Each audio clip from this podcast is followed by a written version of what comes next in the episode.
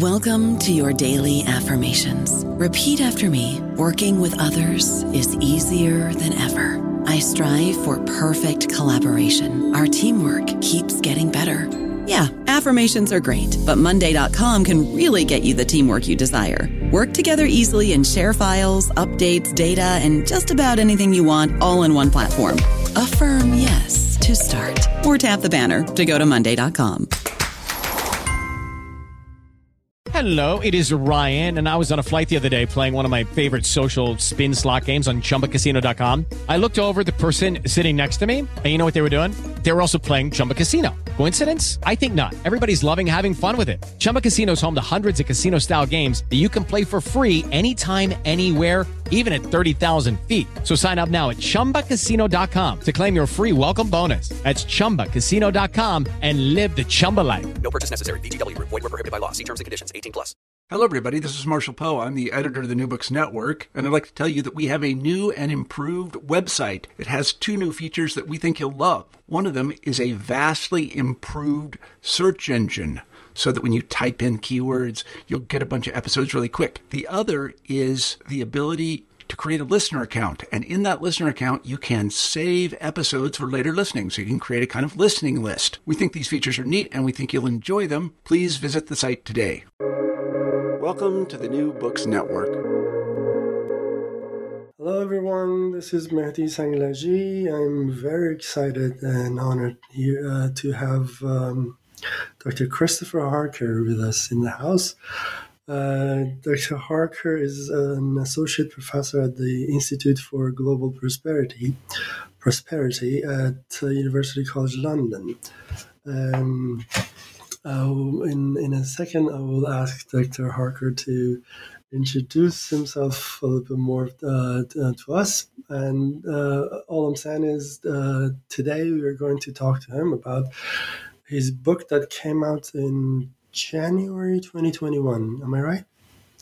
Yeah, it was either it was either December 2020 or January 21, and it's it seems like it came out at both oh, okay. both months. So maybe it depends where in the world you are, or something like that. Oh, okay, uh, but, but, basically around about that time. Yeah, depends on your spacing, I suppose. Okay, yeah, yeah. So the book the book is called "Spacing Debt, Obligations, Violence, and Endurance in Ramallah." Palestine. It's it's um, been published by Duke University Press. Um, Chris, welcome. Thank you. So, um, could you uh, go ahead and um, tell us a little bit about your background?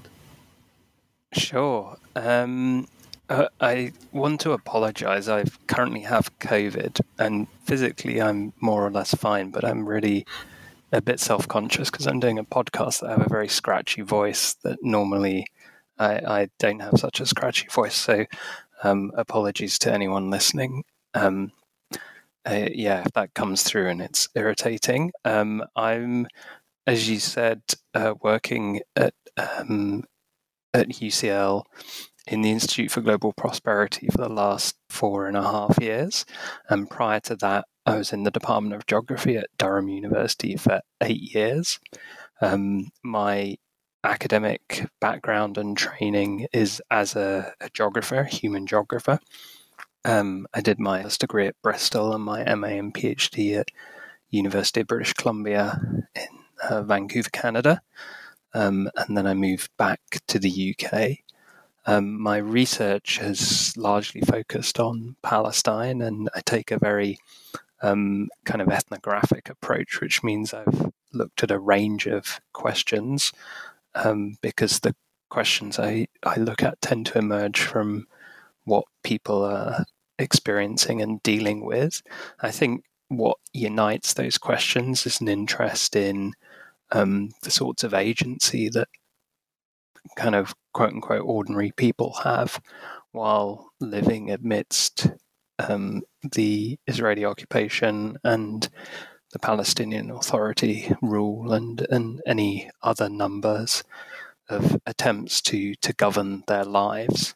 And obviously, that brings us to, to this book where um, financial organizations, um, uh, banks have rapidly expanded the amount of consumer debt that uh, people can buy, and um, so this has become a a one of the the things that are shaping people's lives in, in Ramallah and, and indeed elsewhere. So uh, yeah, I think that's a excellent. We'll, we'll go into the details of that. Um, okay, first thing first. Tell us about Sue. Talk so Sorry, lo- can uh, you- tell us about Sue. You you talk so Oh, lovely my about her. dedication. This was Yeah. my uh, sister in law who um, died, unfortunately, at a very young age um, as the book was coming towards publication. So the book's uh, uh, dedicated to her memory. You also mentioned that uh, she has been active in Palestine. No, no, she uh, was um, uh, she was based in um, uh, America and uh, lived in Atlanta. She actually worked for Care International, and she had um, definitely some experience in the region, but she hasn't done any research in Palestine itself. Oh, I see. Excellent. Okay. Um, the idea of the book. Um, one of the one of the uh, first questions I would like to ask uh, a, a lot of people who have written my favorite books um, is uh, the idea of the, first time you thought about the book. Is it was it like an aha moment or like a fermentation of It sorts? was, yeah, the complete opposite of an aha moment. I think fermentation is makes it that's almost like a generous interpretation.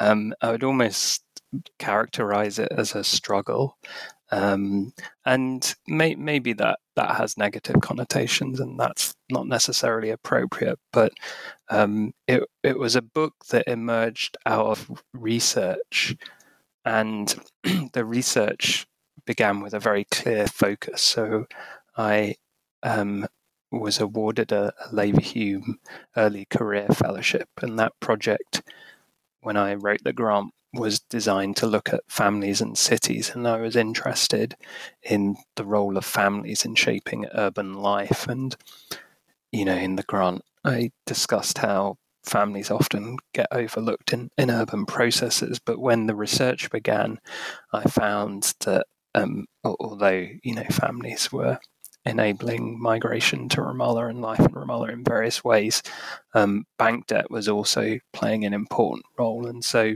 the project itself became much more focused on debt, and this was both a process of me learning, um, trying to understand um, debt and finance from a, a sort of largely anthropological perspective. Um, but then it was also an accounting of a, a group of people in residents of Palestine who were also coming to grips with this phenomena as something novel. Um, because um, I'll just elaborate because I'm sure most people won't have read the book. In Palestine, um, in uh, 1948, when the State of Israel was created, a lot of the banks, I'm sort of cutting a long story short, were um, uh, uh, closed or forced to move abroad to Jordan. Um, and in 67, when Israel invaded the what became the West Bank and Gaza Strip and Jerusalem, um, they they closed the banking sector down. And although um, there was uh, something of a banking sector, um, it, it didn't really function in, in any meaningful sense or in the way that we would recognize it um, until after the Oslo Accords were signed in uh, 1993 or say the mid 90s onwards.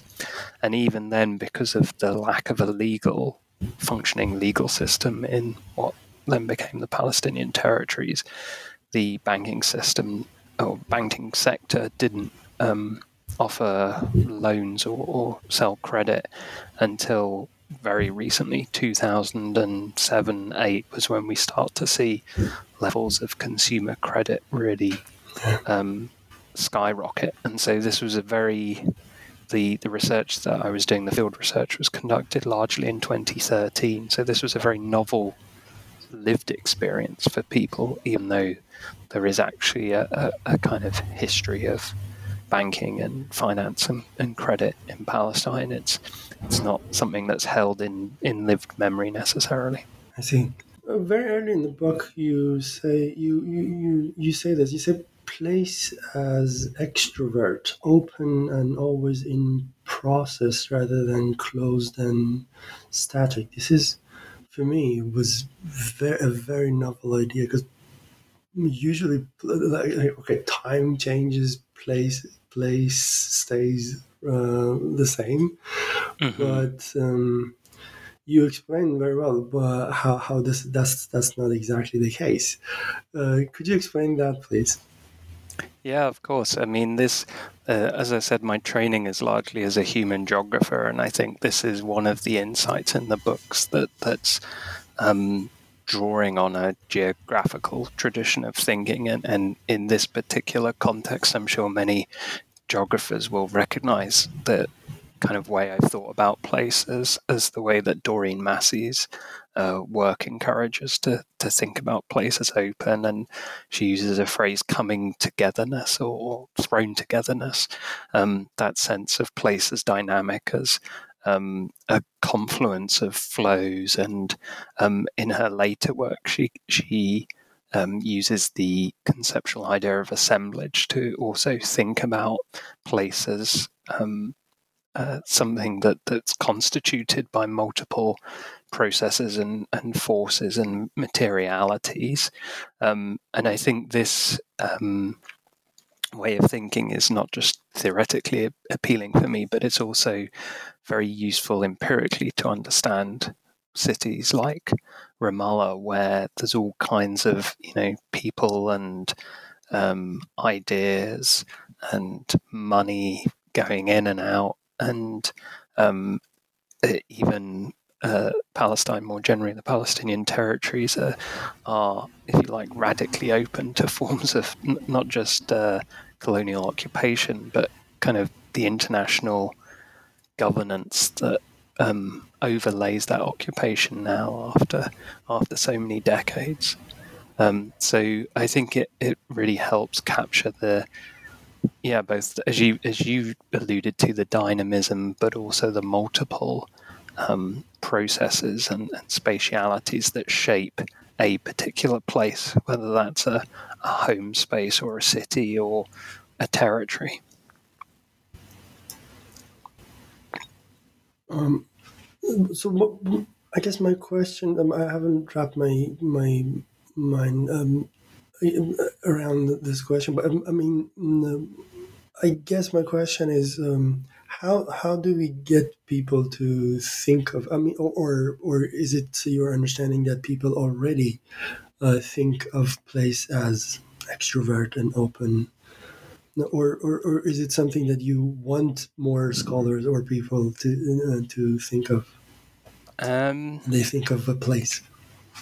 Yeah, I I think um, I I don't know if I've thought about it quite in those terms, in the sense that that's my my mission.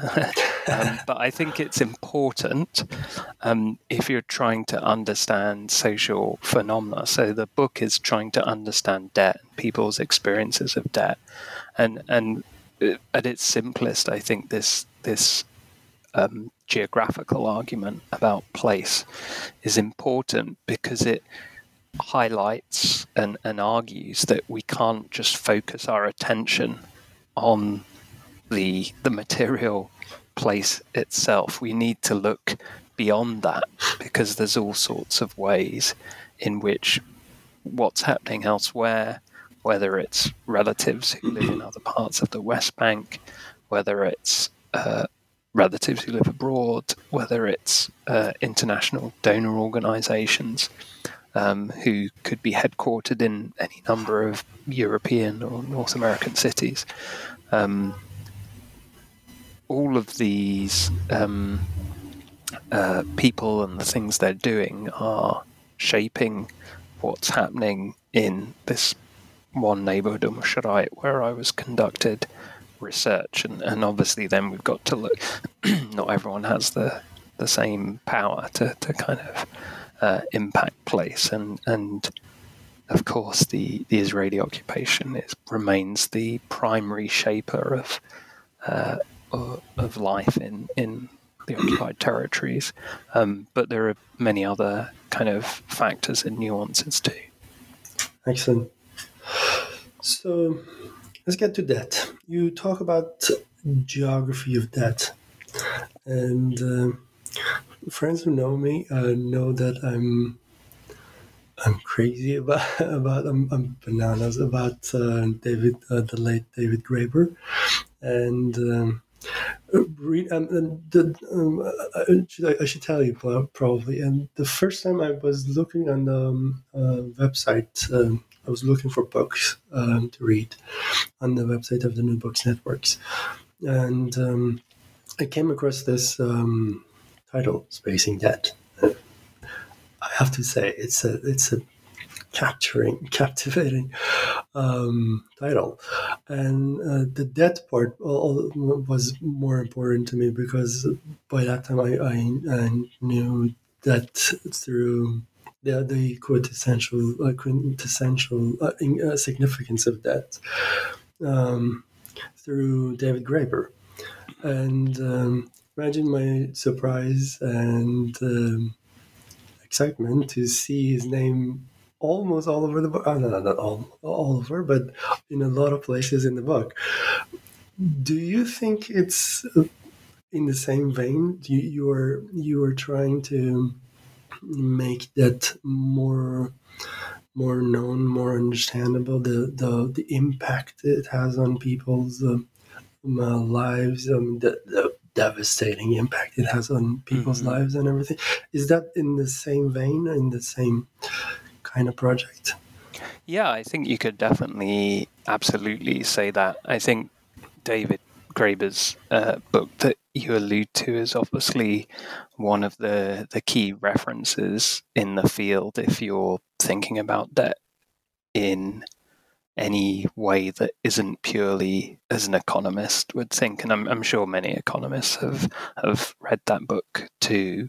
And um, the I think it's useful to think about how Graeber himself is drawing on a rich tradition of anthropology, of course, that that has always been interested in um, how lives are made and um, continually created through relationships of what we think of as borrowing and lending, um, and you know we in our societies would pass into social and, and economic categories. Um, I think, yeah, obviously Graeber's works heavily influenced by both Marx, but also Mauss, and that Maussian tradition of, of anthropology is rich in in studies of uh, debt, and certainly, uh, as well as Graeber, um, a lot of anthrop- contemporary anthropologies of, of debt and finance have been incredibly influential on my thinking.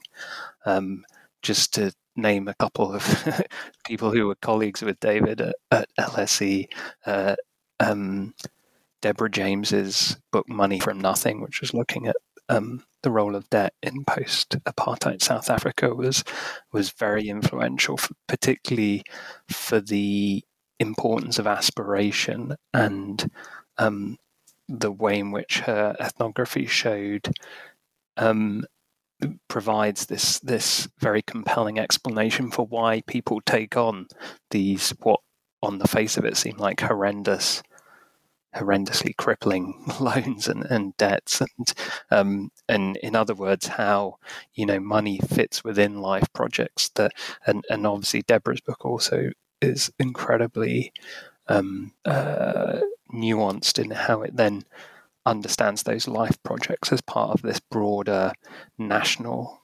transition from apartheid to post-apartheid and the the post-apartheid malaise, if one can call it that, of the 2000s in South Africa.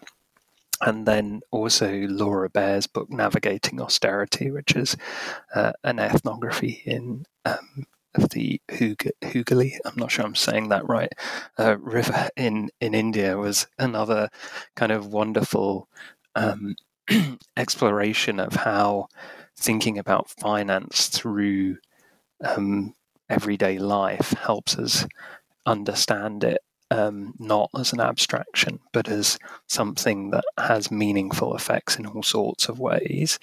And but there's but also I think what Laura shows is is the kind of disconnect um, between a, a way, ways of thinking about finance that that don't understand the, the social ethos it, it could have and, and maybe in, in other contexts it it does or, or historically may or may not have had.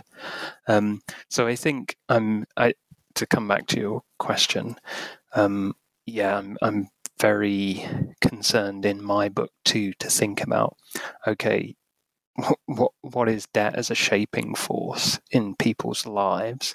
And in this context how does it shape the lives of people who are normally thought about amongst at least critical social scientists in terms of how they live under colonial occupation? Um, so this was something new but also then um, as sorry it's something new for the people in Ramallah, as I've explained earlier, but but also then conceptually it's interesting and there's, there's probably more work to be done to think about how do we think about finance and, and colonialism in as a present problem as opposed to just a historical um, or, or or something that's more rooted in history. So when you talk about the geography of debt, um, you mentioned neoliberalism which is um, a problematic word, a word for a lot of people because they, they want to just completely deny it. They say it doesn't it doesn't know, exist. And on the other hand, um, a lot of people um, blame everything on, on this word or, or, or kind of lazily um, used uh, this term to like tag every every problem they see. Um, not you.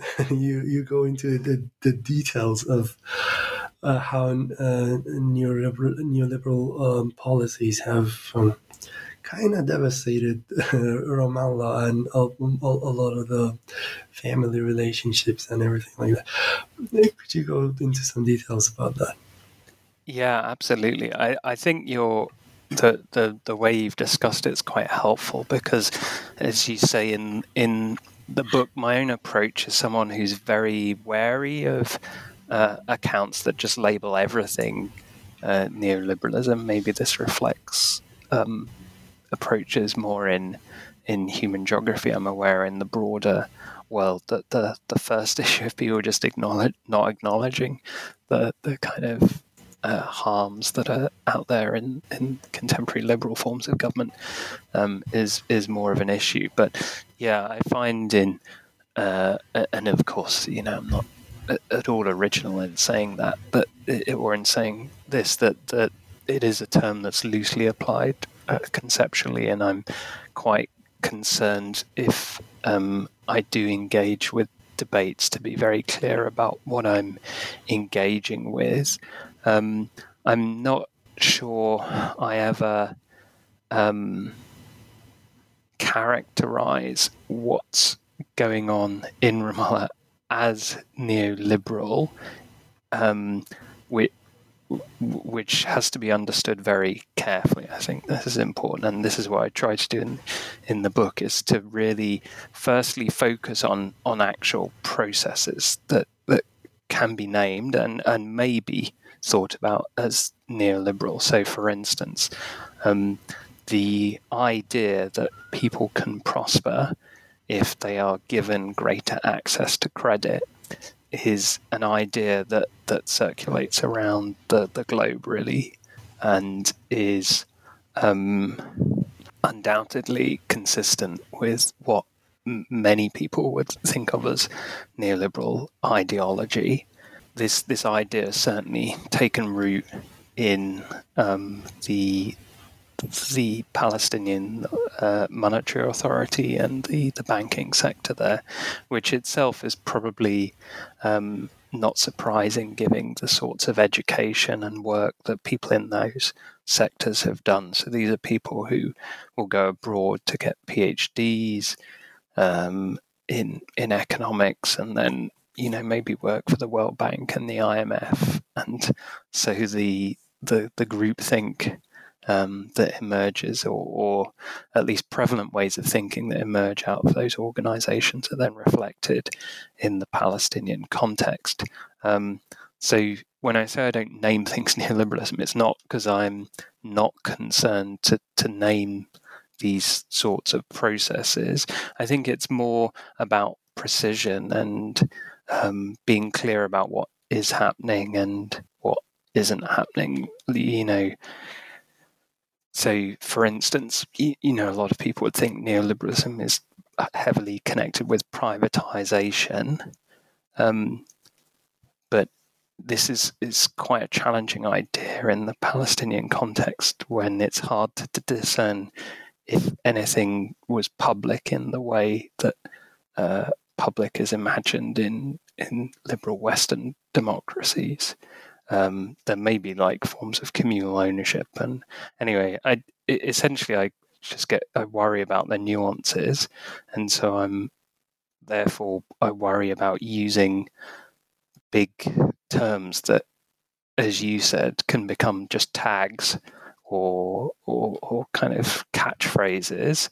Um, but having said that, I'm uh, part of my thinking in terms of how we understand economics and everyday life has been um, very influenced by uh, uh, I would broadly what I would refer to as a kind of Foucauldian way of thinking neoliberalism without wanting to get into those debates um, necessarily. But people like Stephen Collier's work and his book Post Soviet Social, um, which again he's coming from an anthropological background and he's tracing very precisely, you know, what socio-economic and political economic and cultural economic transformations have taken place and how they can be traced back to particular thinkers who very explicitly do identify as neoliberal. Um, that that isn't what my book does, but I think that kind of work um, and the way in which neoliberalism operates in those contexts um, is is something that I'm, you know, um, very influenced by. Also, people like Clive Barnett within geography. Let's get to the hard parts. At, at least for me, I'm uh, I come from a um, political science background, so these parts were a bit well challenging for me uh, to well consult uh, internet um, dictionaries, Wikipedia's, and stuff uh, uh, to, to, to go ahead in these parts. So one of them was the, uh, this. You said debts are topologies. So what on earth are topologies? Yeah, so I think this is where I'm I'm getting into the the weeds as a geographer.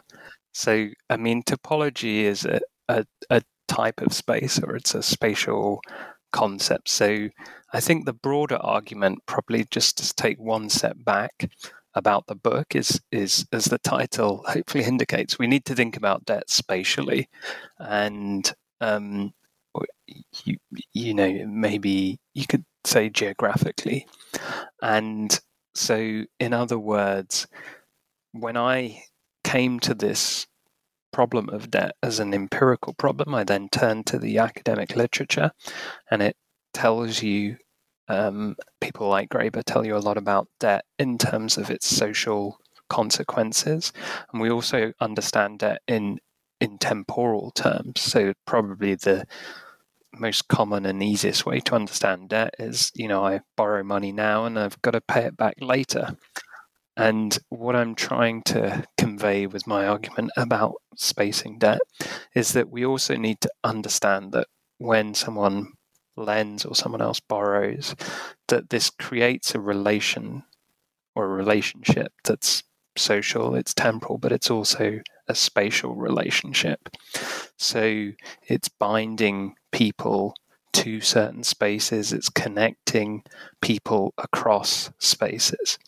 So then if we come to the language of topology, and I also used the term topography in the book. Yep, that was my next question. yeah, so I'll try to deal with both of them in the same um, same uh, paragraph, so to speak.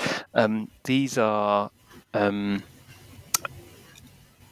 what um, these are uh, quite precise terms for thinking about space in particular ways.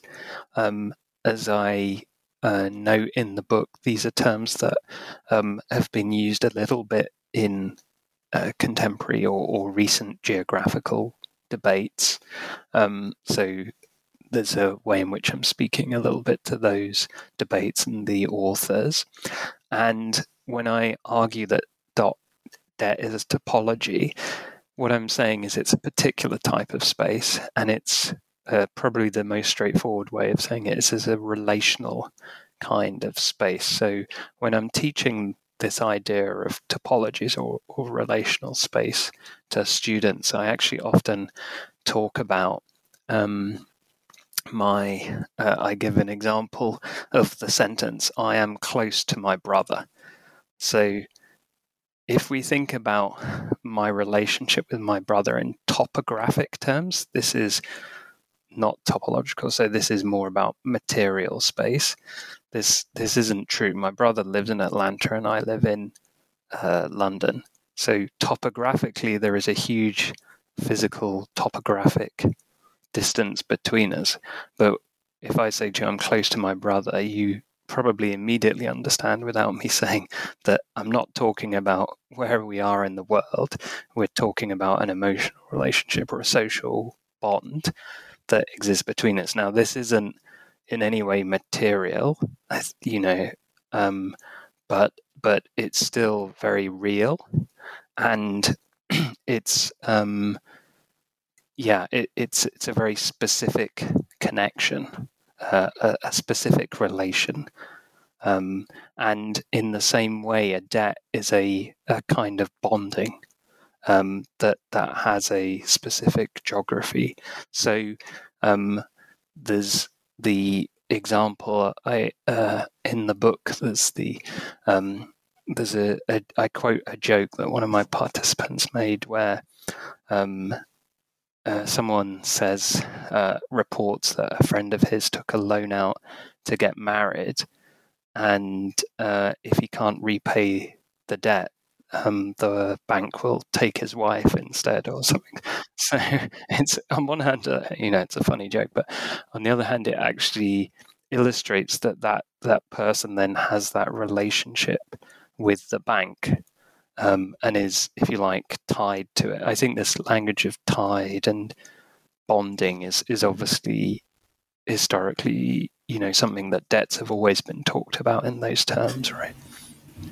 I don't know about you, but I'm very busy and I don't have a lot of time to cook. That's why I subscribe to Factor. Eating better is easy with Factor's delicious, ready to eat meals. Every fresh, never frozen meal is chef crafted, dietitian approved, and ready to go in just two minutes. You'll have over 35 different options to choose from every week, including Calorie Smart, Protein Plus, and Keto. These are two minute meals. Factor meals are ready to eat and heat, so there's no prepping, cooking, or cleanup needed. They're flexible for your schedule. Get as much or as little as you need by choosing your meals every week. Factor is the perfect solution if you're looking for fast, premium options with no cooking required. Sign up and save. We've done the math, and this is important. Factor is less expensive than takeout, and every meal is dietitian approved to be nutritious and delicious. Head to factormeals.com slash NBN50 and use code NBN50 to get 50% off. That's code NBN50 at factormeals.com slash NBN50 to get 50% off.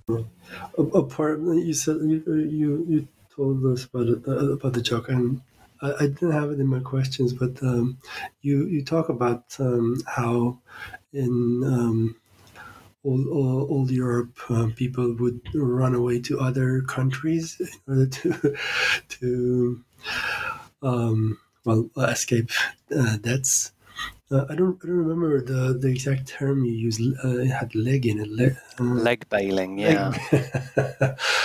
That's amazing. Leg bailing. Um, so did they just just ran away to other countries, and they? I'm guessing they lived in other countries for the rest of their lives just to avoid um, yeah, yeah, exactly. So this is uh, Gustav Peebles' research that I was um, drawing on, and he has this great paper where he he kind of offers a or, or he starts a conversation in some ways, probably without exactly meaning to, about uh, the geography of debt, and as as you say, he looks at practices of, of leg bailing where people would literally flee the jurisdiction to avoid paying their debts, but then they couldn't live in that geography in that space.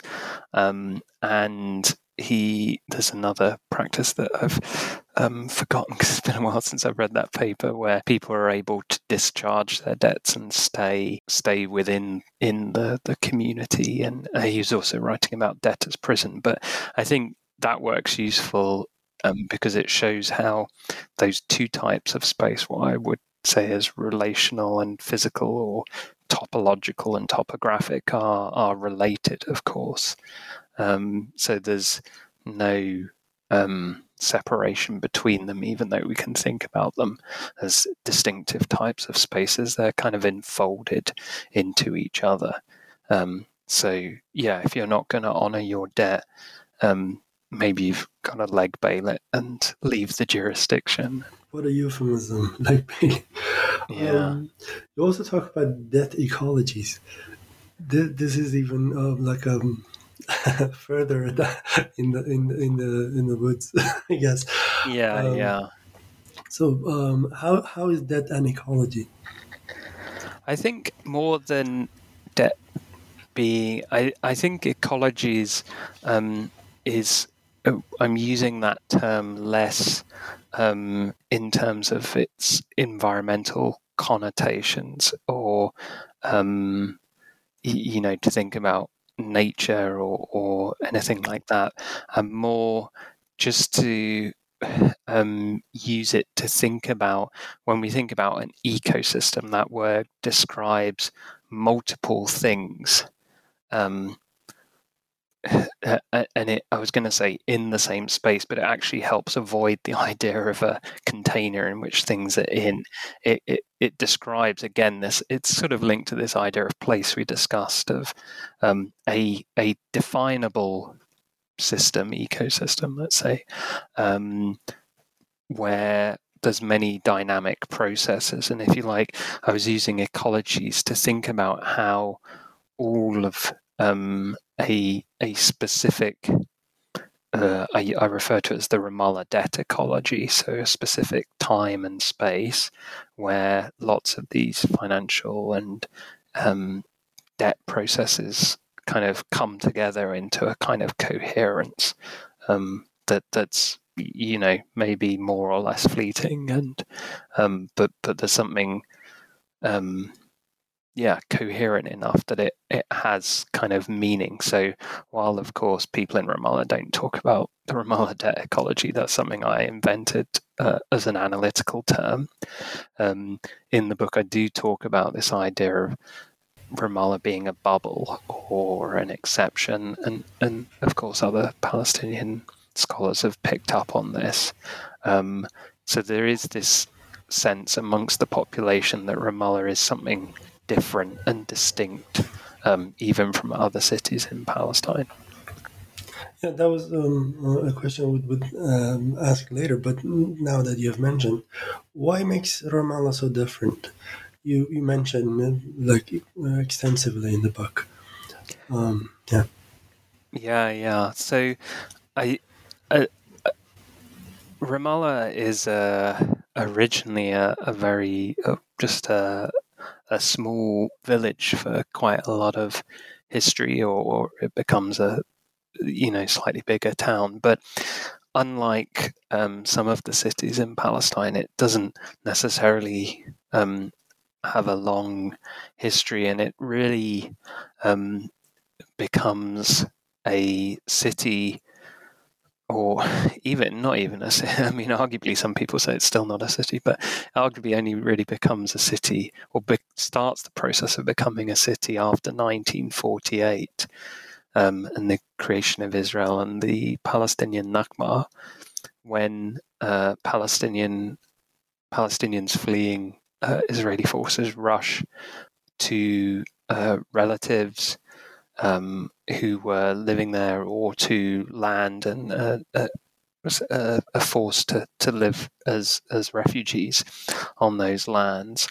Um, so it's only then, because of this influx of refugees, that um, it starts the process of becoming a city.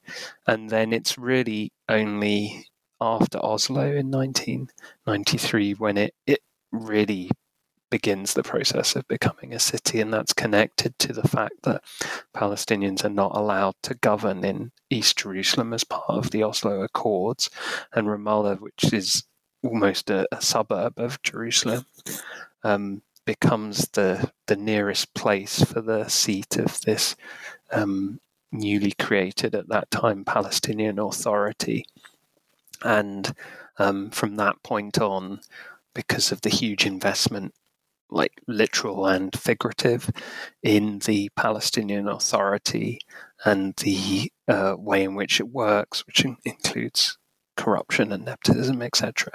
Um, the you, you, know people are really uh, uh, if if they want to work in the, the public sector, then Ramallah is the place where all the jobs are.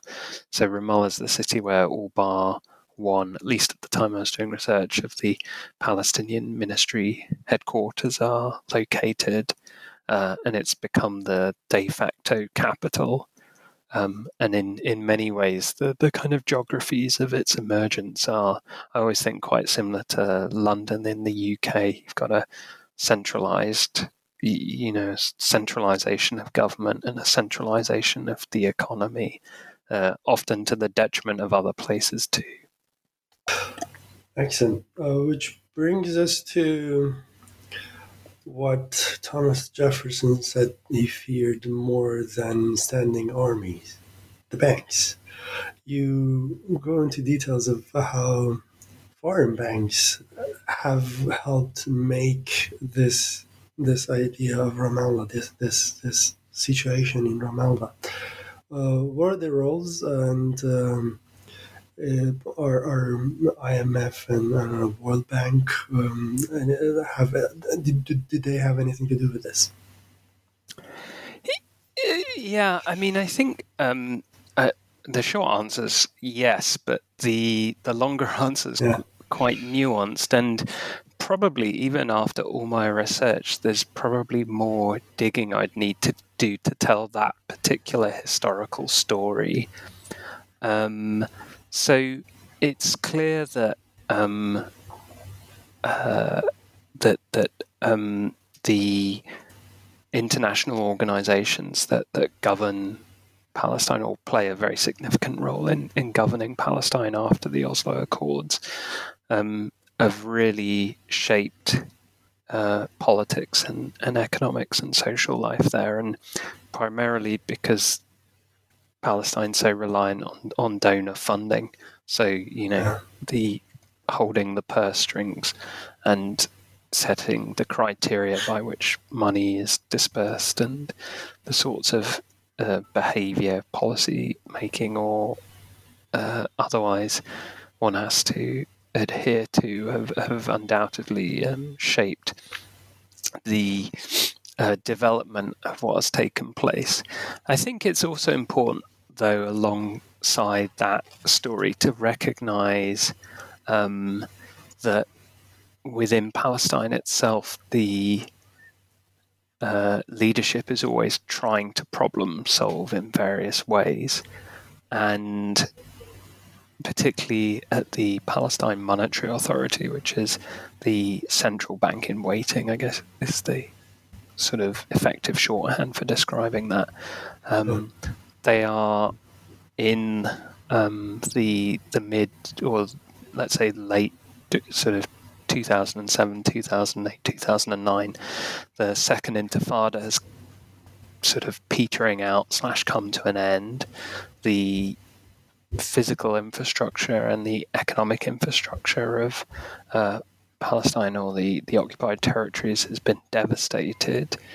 And they're now faced with this problem. Like, how do we um, make people's lives better? How do we create opportunities for them to to live um, somewhat meaningful, valuable lives under the prevailing conditions of occupation. And as mentioned, many of them may have had training in the IMF and World Bank, and that's where the kind of solutions that are developed have a, a strong um, uh, alignment with, um, you know, what the World Bank or the IMF would say. But it's it's crucial to recognise it wasn't that the World Bank and IMF came in and said, "Here's a policy plan."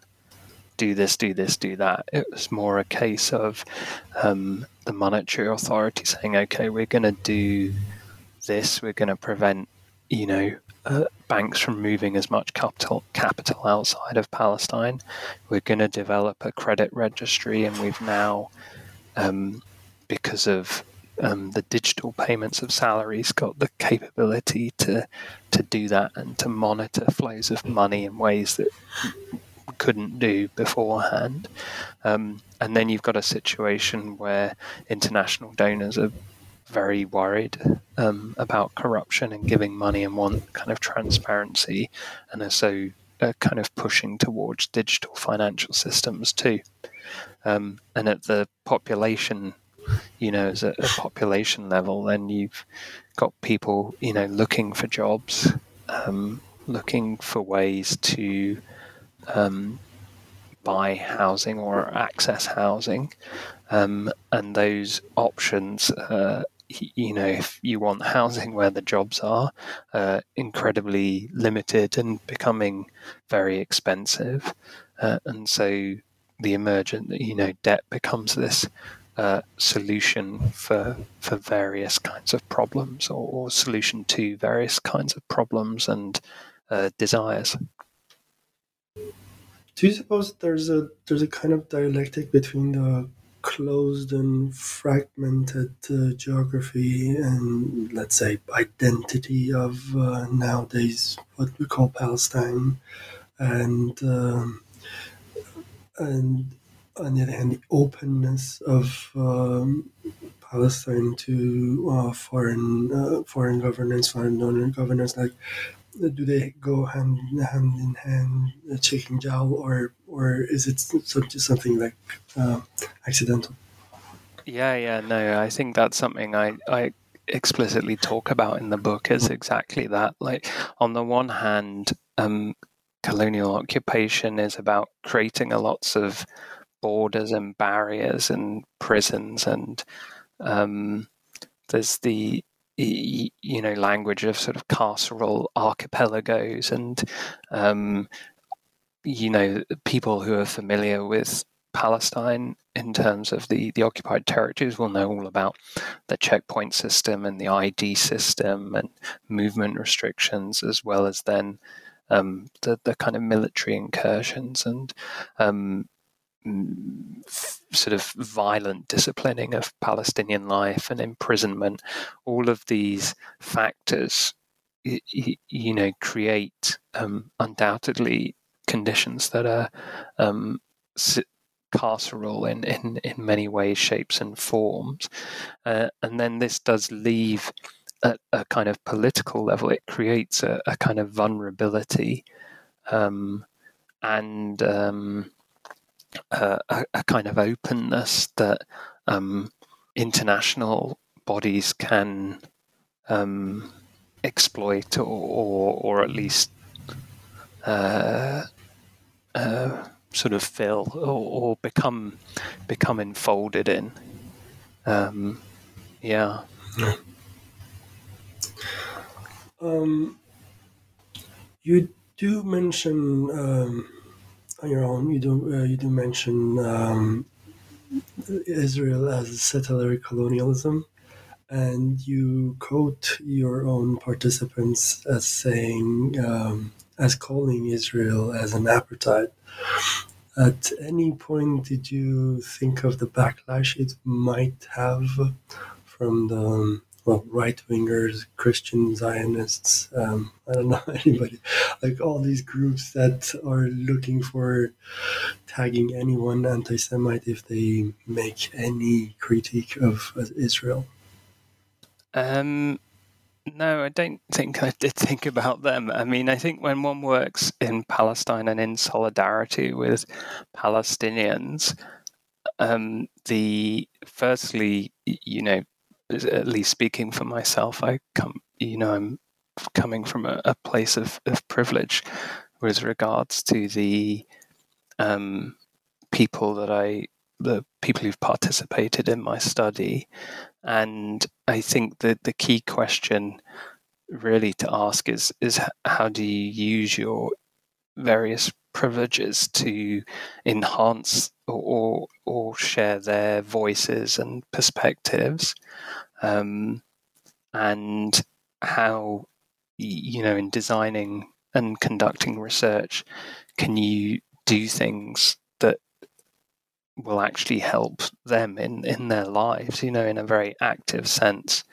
Um, so one thing, for instance, that I'm doing this summer, which is very much on the back of the, the research in the book is I'll be working with uh, MAS, the Economic and Political Research Center, and the Palestine Monetary Authority and the Palestinian Capital Markets Authority to look at the financial inclusion um, agenda, which has taken hold uh, the, the process began formally in 2018. It, it, actually obviously started a lot earlier.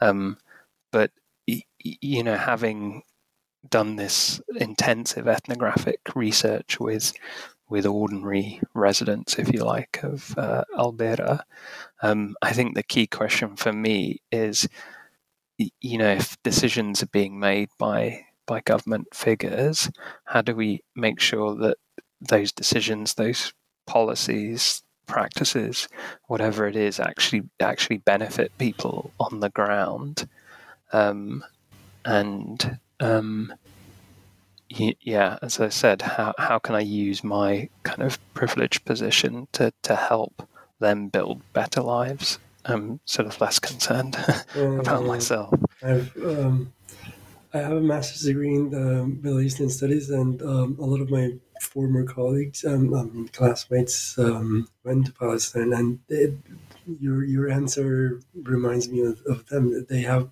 almost exactly uh, verbatim the same answer. Um, if you go and see Palestine, there's nothing else you can do but to defend these people. I mean, it's yeah, I, yeah, yeah. I mean, yeah, I, I would certainly agree. I think when you see what happens on the ground, it's not debatable or you know it, it's not one of the things that's nuanced. It's it's clear and it's violent and it's unjust and I, yeah it's not it's not an area that um, anyone I think who's who's kind of witnessed it feels like there's, there's any kind of doubt about what's going on or or you know any questions. I, th- I think it's you know where there's issues it's it's over forms of produced ignorance and um, but yeah i think or, uh, i mean a lot of people who work on palestine are um, it, it obviously invested in in questions of politics and conflict. And i think one thing that distinguishes my work a little bit or at least certainly i've always thought about it this way is that um, beyond kind of the, the big geopolitical questions, people are still making their lives. And my research has always been kind of interested in, in how Palestinians do that and what kinds of agency and capacity they have. Um, and to to kind of both understand that and work with that. Um, exactly, and um, I have to say, kudos. It comes out uh, in the book. I mean, you have to read like five pages and uh, you know where you stand, where Chris Harker stands on this issue. So, um, okay, um, for the last questions, um, the methodology. Your your book for um, okay, and now now I'm just uh, shamelessly uh, advertising your book because I really want people to go to go to go and read it. Um, the methodology is just mind-blowingly good. You you use it's a combination of financial analysis, um, uh, urban studies, and geographical studies, or whatever they call that. I don't, I don't, I don't know anything about geography. Uh, debt studies, um, gender studies. It's, it's, but there's, there's nothing, there's nothing forced about it. They're all weaved together the way we understand all of it mm, in in society. Like when when you go out, uh, you're all of these. You're in. You're a person in debt. You're you're a man or a woman. You're you're in a urban urban uh, uh, space. Your, your book seems like life itself because you you do not. No, I, I, I'm, I'm serious. I'm, I'm, I'm very sincere about this. Um, how, how did you do that? I mean, uh, tell us about the the methodology you came up with, and um, in in continuation of that, um, I, I, have another question. But but let's do this. Sure, sure. That's a very uh, kind thing to say to any social scientist. I think if you can capture something like life itself, I'm sure I don't quite get all the nuances and details, but certainly um, my approach um, to, to research, at least since my PhD, has been very much aligned with what's often called grounded theory, which is um, thinking about the what a you know might be thought about as empirical contexts or the worlds in which we we operate as provocations for theorizing and as sources of, of, theoretical insight as much as the the books that you know we as as academics read too and so firstly I've, i i always hope or always aspire and try to to keep everything on a level playing field intellectually to keep um, you know the ideas that i draw from from scholars um, uh, to use them um, alongside the the ideas that I uh, draw from participants and, and what I encounter in the field policies, uh, uh, the the material space of the city.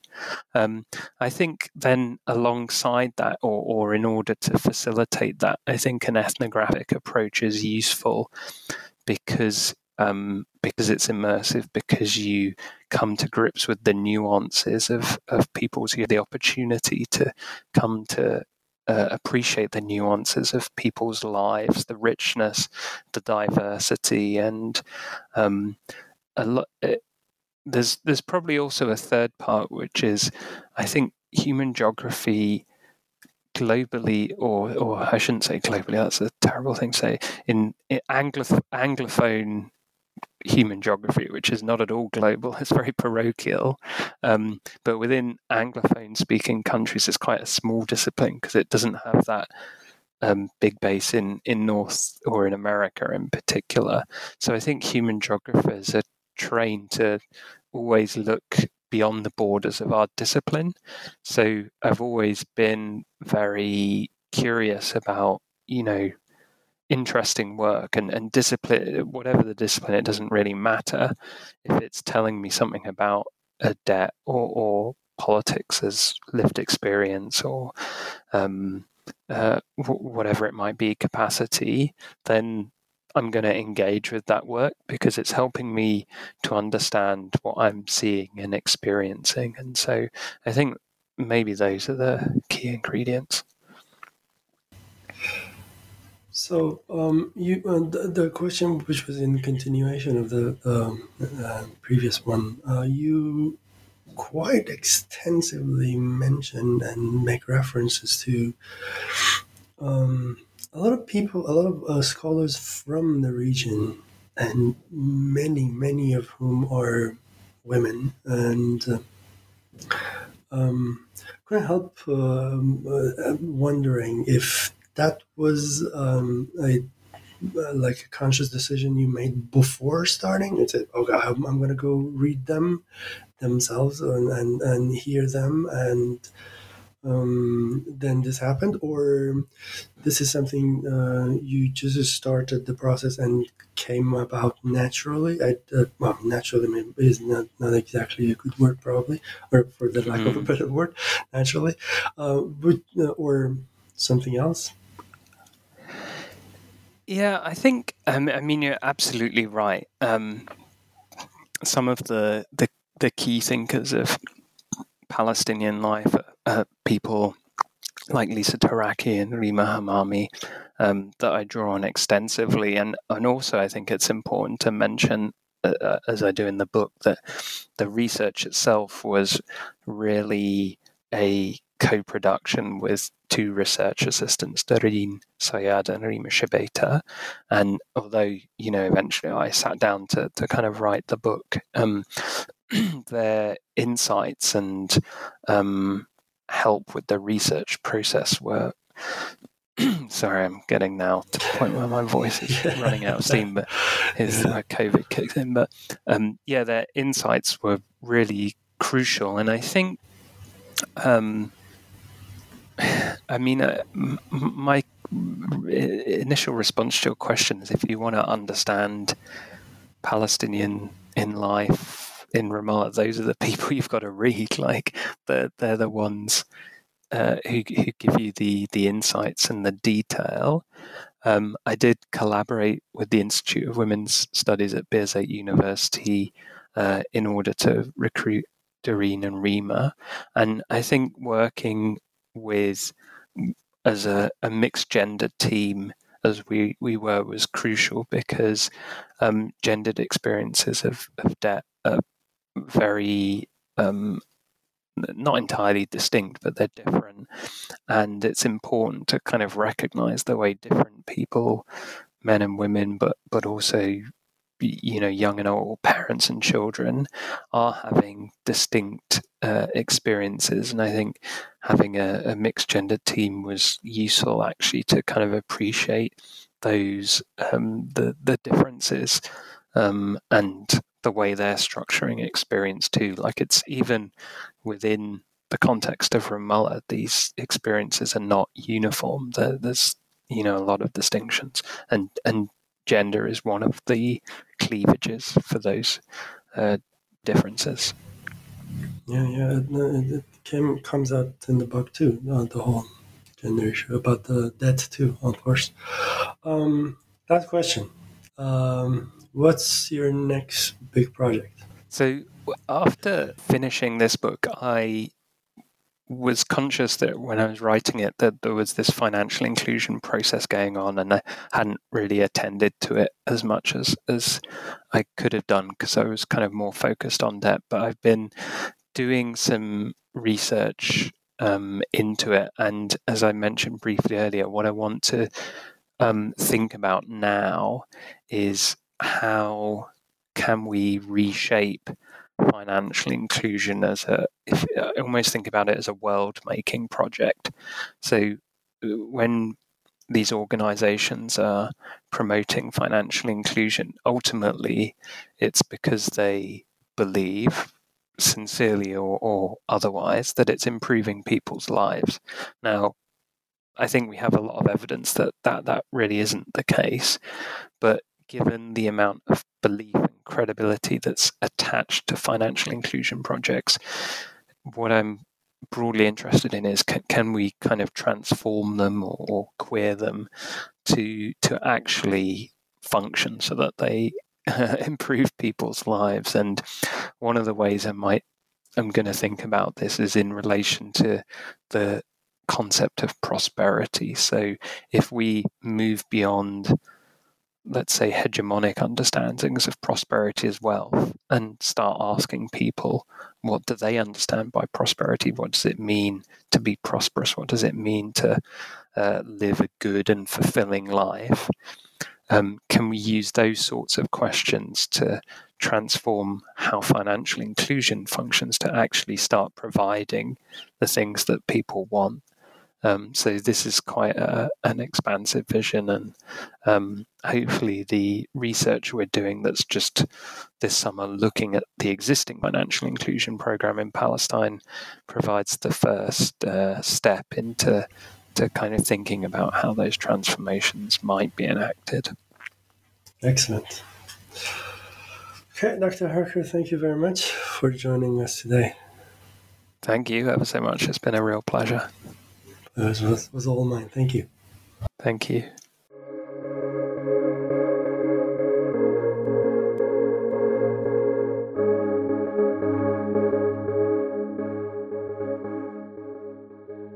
Judy was boring. Hello. Then Judy discovered ChumbaCasino.com. It's my little escape. Now Judy's the life of the party. Oh, baby, Mama's bringing home the bacon. Whoa, take it easy, Judy.